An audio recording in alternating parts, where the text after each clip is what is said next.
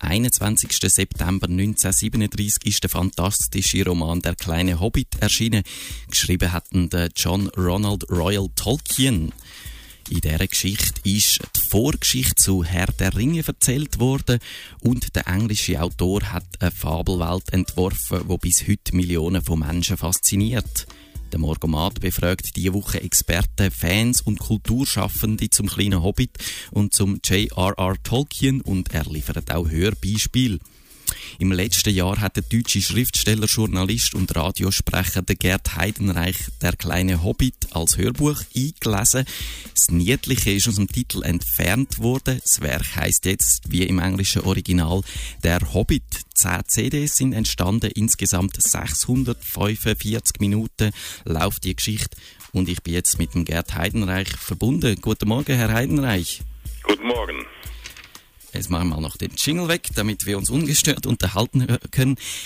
Herr Heidenreich, bei so einer langen Aufnahme muss man doch irgendwie eine intensive Beziehung zu dieser Geschichte entwickeln.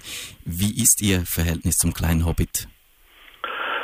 Ähm, besser als zum Herrn der Ringe. Ich habe natürlich äh, bei einer solchen ähm, Vorbereitung für, eine, für die Aufnahmen äh, steigt man schon sehr intensiv in eine Geschichte ein und merkt äh, allein die Vorbereitung der verschiedenen Rollen und so weiter. Man muss sich ja äh, etliche Stimmen zurechtlegen. Es gibt ja allein äh, zehn Zwerge, die man unterschiedlich sprechen muss. Äh, da merkt man schon sehr genau, wie ein Buch geschrieben ist. Also Sie gehen da auch auf die einzelnen Stimmen ein, verleihen jedem eine Stimme. Wie hält man die dann Zwerg 1 und Zwerg 5 auseinander? Ja, man macht sich bei so vielen Personen dann schon eine Liste und schreibt bestimmte Charakteristika daneben. Ähm, es gibt Sprecher, die greifen dann zu, sagen wir mal, zu Dialekten. Dann redet der eine eben ein bisschen Schwäbisch, der andere Sächsisch, der dritte Berlinisch. Äh, das mache ich nicht gerne, weil ich glaube, das hat keinen Sinn, äh, in Mittelerde von Tolkien die Leute mit deutschen Dialekten sprechen zu lassen.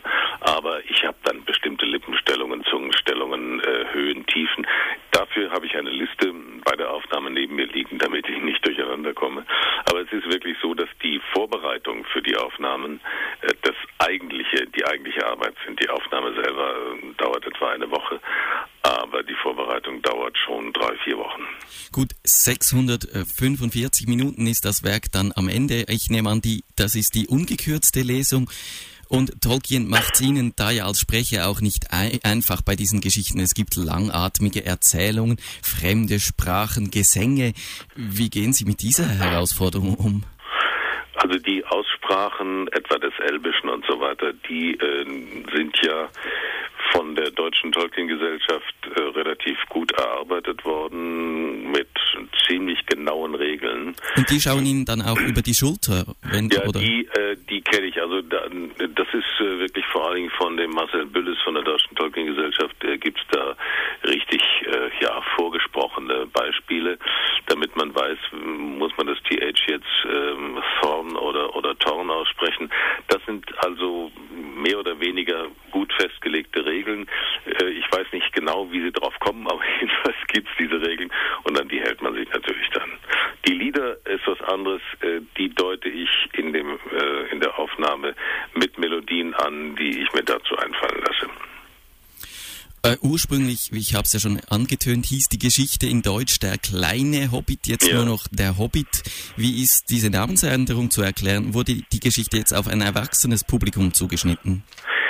Ja, es war ja auch äh, ursprünglich von, von Tolkien nicht nur als Kinderbuch gedacht. Es war ja schon eine Idee, seine Idee, eine mythische Welt zu erfinden. Er war ja äh, Professor für, für Sprachen und Literatur und äh, hat natürlich aus den Sagen des germanischen Raums äh, ja praktisch eine neue Welt gebaut, dieses Mittelerde.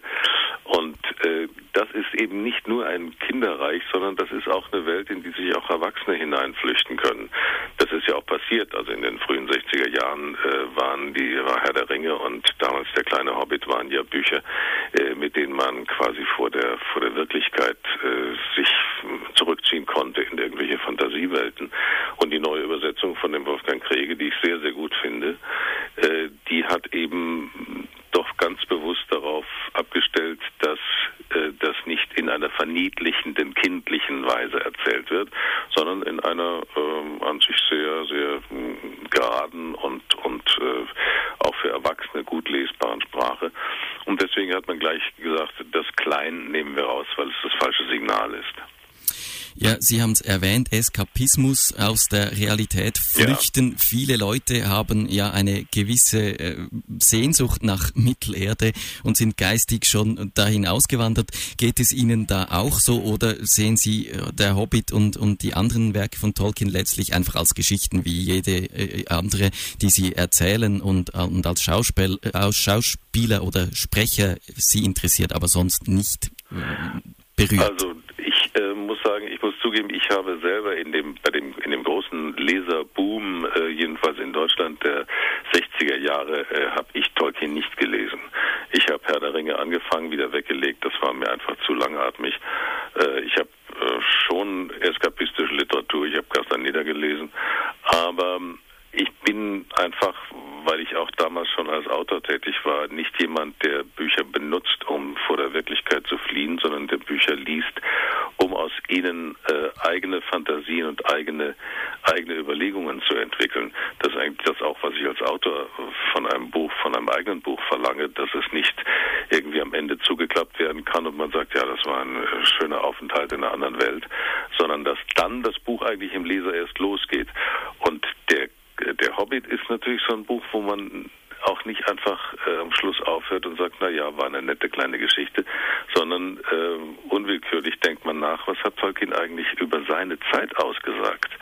Also als er das schrieb, die, die 40er Jahre, äh, was ist da in ihm passiert? Da gibt es ja, viele, viele Spekulationen, was ja, er gemeint ja, hat, aber so richtig klar, was er gemeint hat, ist, also es gibt keine verbindliche Interpretation, was er gemeint hat, oder doch? Nein, das ist, nein, verbindlich gibt es da sicher keine. Also jedenfalls kenne ich keine. Aber er hat natürlich schon sehr viele Parallelen zu den äh, auch chauvinistischen Entwicklungen seiner Zeit äh, eingebaut auf der bösen Seite. Also man kann, wenn man will, in, äh, in dem Drachensmaug natürlich auch das, das ungeheuer totalitärer Staat erblicken, äh, der, der alles hortet und auf allem sitzt und die armen Zwerge eben um ihr, um ihren, ihre Schätze betrügt. Äh, das ist später beim, beim Herrn der Ringe noch deutlicher, die guten Reiche und die bösen Reiche. Äh, beim, beim Hobbit hat das ja was ich sehr schön finde, noch sehr viel mehr Humor. Das ist ja nicht so ernst, das Buch, wie, äh, wie die, die Ringe-Trilogie ist. Das hat sehr viel Ironie, es hat schwarzen Humor, das hat, das hat einfach sehr viel Witz allein, wie diese Zwerge angelegt sind und auch natürlich, wie die Hauptfigur der, der Bilbo Beutlin angelegt ist. Denn der ist ja gar kein richtiger Held, wie in Herrn der Ringe die Helden vorkommen. Der ist ja eigentlich ein Anti-Held. Der will ja eigentlich diese ganzen Abenteuer nicht und wird hineingezogen. Sie haben einige Figuren erwähnt im Buch. Es gibt ja einige, die dann eben in Herr der Ringe wieder auftauchen. Gandalf zum Beispiel, mhm. Gollum, natürlich klar, Bilbo Beutlin. Welche dieser Figuren ist Ihnen jetzt am liebsten, so als Sprecher und vielleicht auch äh, sonst, einfach vom Typ her, von der, vom Charakter her?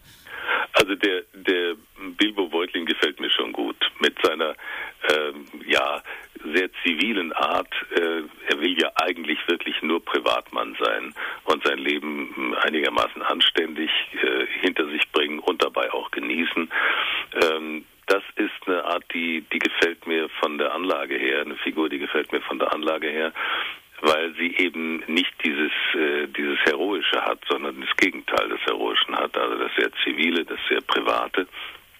Und er hat natürlich auch Witz auf die Weise allein. Der Eingang, die Eingangsszene, wie die ihn da alle besuchen, diese Zwergen, diese Zwergenmannschaft bei ihm einbricht und Gandalf bei ihm äh, zu Gast kommt, ohne dass er sie wirklich eingeladen hat und der arme Mann weiß nicht, was er tun soll und, und sie fressen ihm also Küche und Keller leer.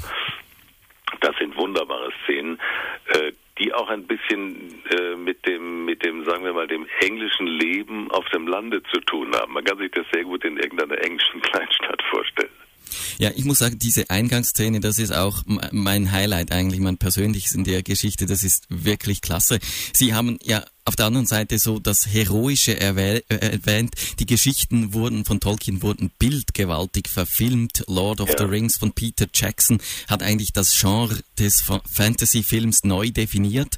Und auch bei Hobbit, der, der Hobbit steht jetzt eine Verfilmung an und man darf damit rechnen, dass die spektakulär werden wird das Buch bzw. das Hörbuch, dem fehlen ja diese gewaltigen Bilder. Trotzdem Sie als, als Sprecher, was würden Sie sagen, was hat das Buch, das Hörbuch denn dem Film voraus?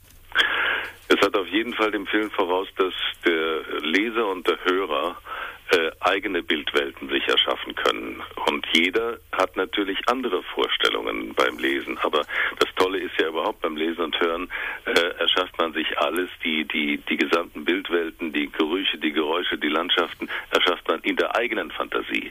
Und das ist natürlich etwas sehr viel, äh, ein sehr viel kreativerer Prozess, als sich äh, etwas anzusehen, was alle unsere Sinne bedient und äh, wo wir eigentlich nur rezipieren müssen. Die die Kehrseite der Verfilmung ist jetzt, dass ich zum Beispiel äh, meine anderen Bilder, die ich beim Lesen äh, der Ringe-Trilogie hatte, ähm, wobei ich ja nur die zwei gemacht habe, den ersten hat ja noch Achim Höppner gemacht. Äh, das heißt, die, also die, die Vorstellungen, die ich selber hatte, sind durch die Filme überlagert worden. Und ich mag einige, so spektakulär das gedreht ist und so toll das gemacht ist, gar keine Frage. Aber ich mag einige ja, Verbildlichungen in den Filmen nicht. Sie sind mir, die Bösen sind mir zu mongolisch. Äh, das ist an der Grenze zum Rassismus, was da gemacht worden ist in den Bildern. Und deswegen ist es mir lieber, der Leser hört seine eigenen äh, Geräusche und Gerüche und, und riecht seine eigenen Gerüche in der Fantasie und hat seine eigenen Bilder beim Lesen und Hören. Ich glaube, das ist äh, ja für mich immer noch das Wichtigere, als alles vorgesetzt zu bekommen. Also Sie würden sagen, wenn man sich's nicht verklemmen kann, den Film zu schauen, dann sollte man das Hörbuch wenigstens vorher gehört haben, dass man die Chance hatte, eigene Bilder zu entwickeln im Kopf. Das fände ich, das fände ich auf jeden Fall wichtig. Ich meine, es ist auch so, dass die, die Filme natürlich notgedrungen, das, das liegt am Genre, das muss der Film machen, auf äh, sehr spektakuläre Einzeleffekte setzen, während äh, Tolkien ja einer ist, ein Autor ist, der gerne äh, sagen wir Formaten einbaut, Verlangsamungen, langsame Erzählungen einbaut, um dann wieder in irgendeinen äh, spektakulären, handlungsreichen äh, Höhepunkt zu kommen, der im Film dann Action ist. Die Filme bestehen zum großen Teil aus einer Action an die andere gereiht und die, ähm, ja, die Landschaftspassagen, die Tolkien ja sehr schön schildern kann, äh, die bleiben einem kleinen Schwenk vorbehalten und die mehr grundsätzlichen Gespräche, fast philosophischen Gespräche, die auch drin sind, die entfallen natürlich im Film ganz. Gerd Heidenreich, ganz herzlichen Dank für Ihre Auskünfte und jetzt hören wir uns noch einen kleinen Ausschnitt an aus Ihrem Hörbuch Der Hobbit, gelesen von Gerd Heidenreich. In einem Loch im Boden, da lebte ein Hobbit. Nicht in einem feuchten, schmutzigen Loch, wo es nach Moder riecht und Wurmzipfel von den Wänden herabhängen, und auch nicht in einer trockenen, kahlen Sandgrube, ohne Tische und Stühle, wo man sich zum Essen hinsetzen könnte. Nein, das Loch war eine Hobbithöhle. Und das heißt, es war sehr komfortabel. Die Tür war kreisrund wie ein Bullauge, grün gestrichen, mit einem blanken gelben Messingknopf, genau in der Mitte. Sie führte in eine röhrenförmige Diele, eine Art Tunnel, aber ein sehr komfortabler, luftiger Tunnel mit holzgetäfelten Wänden, gekacheltem und mit Teppichen belegtem Fußboden, lackierten Stühlen und einer Unmenge Haken an der Wand für Hüte und Mäntel. Der Hobbit hatte gern Besuch. Die Diele zog sich in Windungen ein ganzes Stück weit hin, aber nicht tief in den Bühl hinein, so wurde die kleine Anhöhe von den Nachbarn auf etliche Meilen im Umkreis genannt, und viele kleine runde Türen gingen darauf hinaus, abwechselnd zu beiden Seiten. Treppen brauchte der Hobbit nicht zu steigen. Schlafzimmer, Bad, Keller, Speisekammern, deren er mehrere hatte, Garderoben, ganze Kammern voller Kleider, die Küche und die Speisezimmer, alles lag auf gleicher Höhe und grenzte an diesen Gang. Die besten Zimmer waren auf der linken Seite, wenn man hereinkam, denn nur hier gab es Fenster, tief über dem Boden angesetzte, runde Fenster, aus denen der Hobbit auf seinen Garten und die zum Fluss abfallenden Wiesen dahinter hinaussah. Dieser Hobbit war ein sehr wohlhabender Hobbit, und er hieß Beutlin. Die Beutlins wohnten in der Gegend um den Bühl schon seit unvordenklichen Zeiten und galten als sehr achtbare Leute, nicht nur weil die meisten von ihnen reich waren, sondern auch, weil sie sich nie auf irgendwelche Abenteuer einließen oder etwas Unerwartetes taten.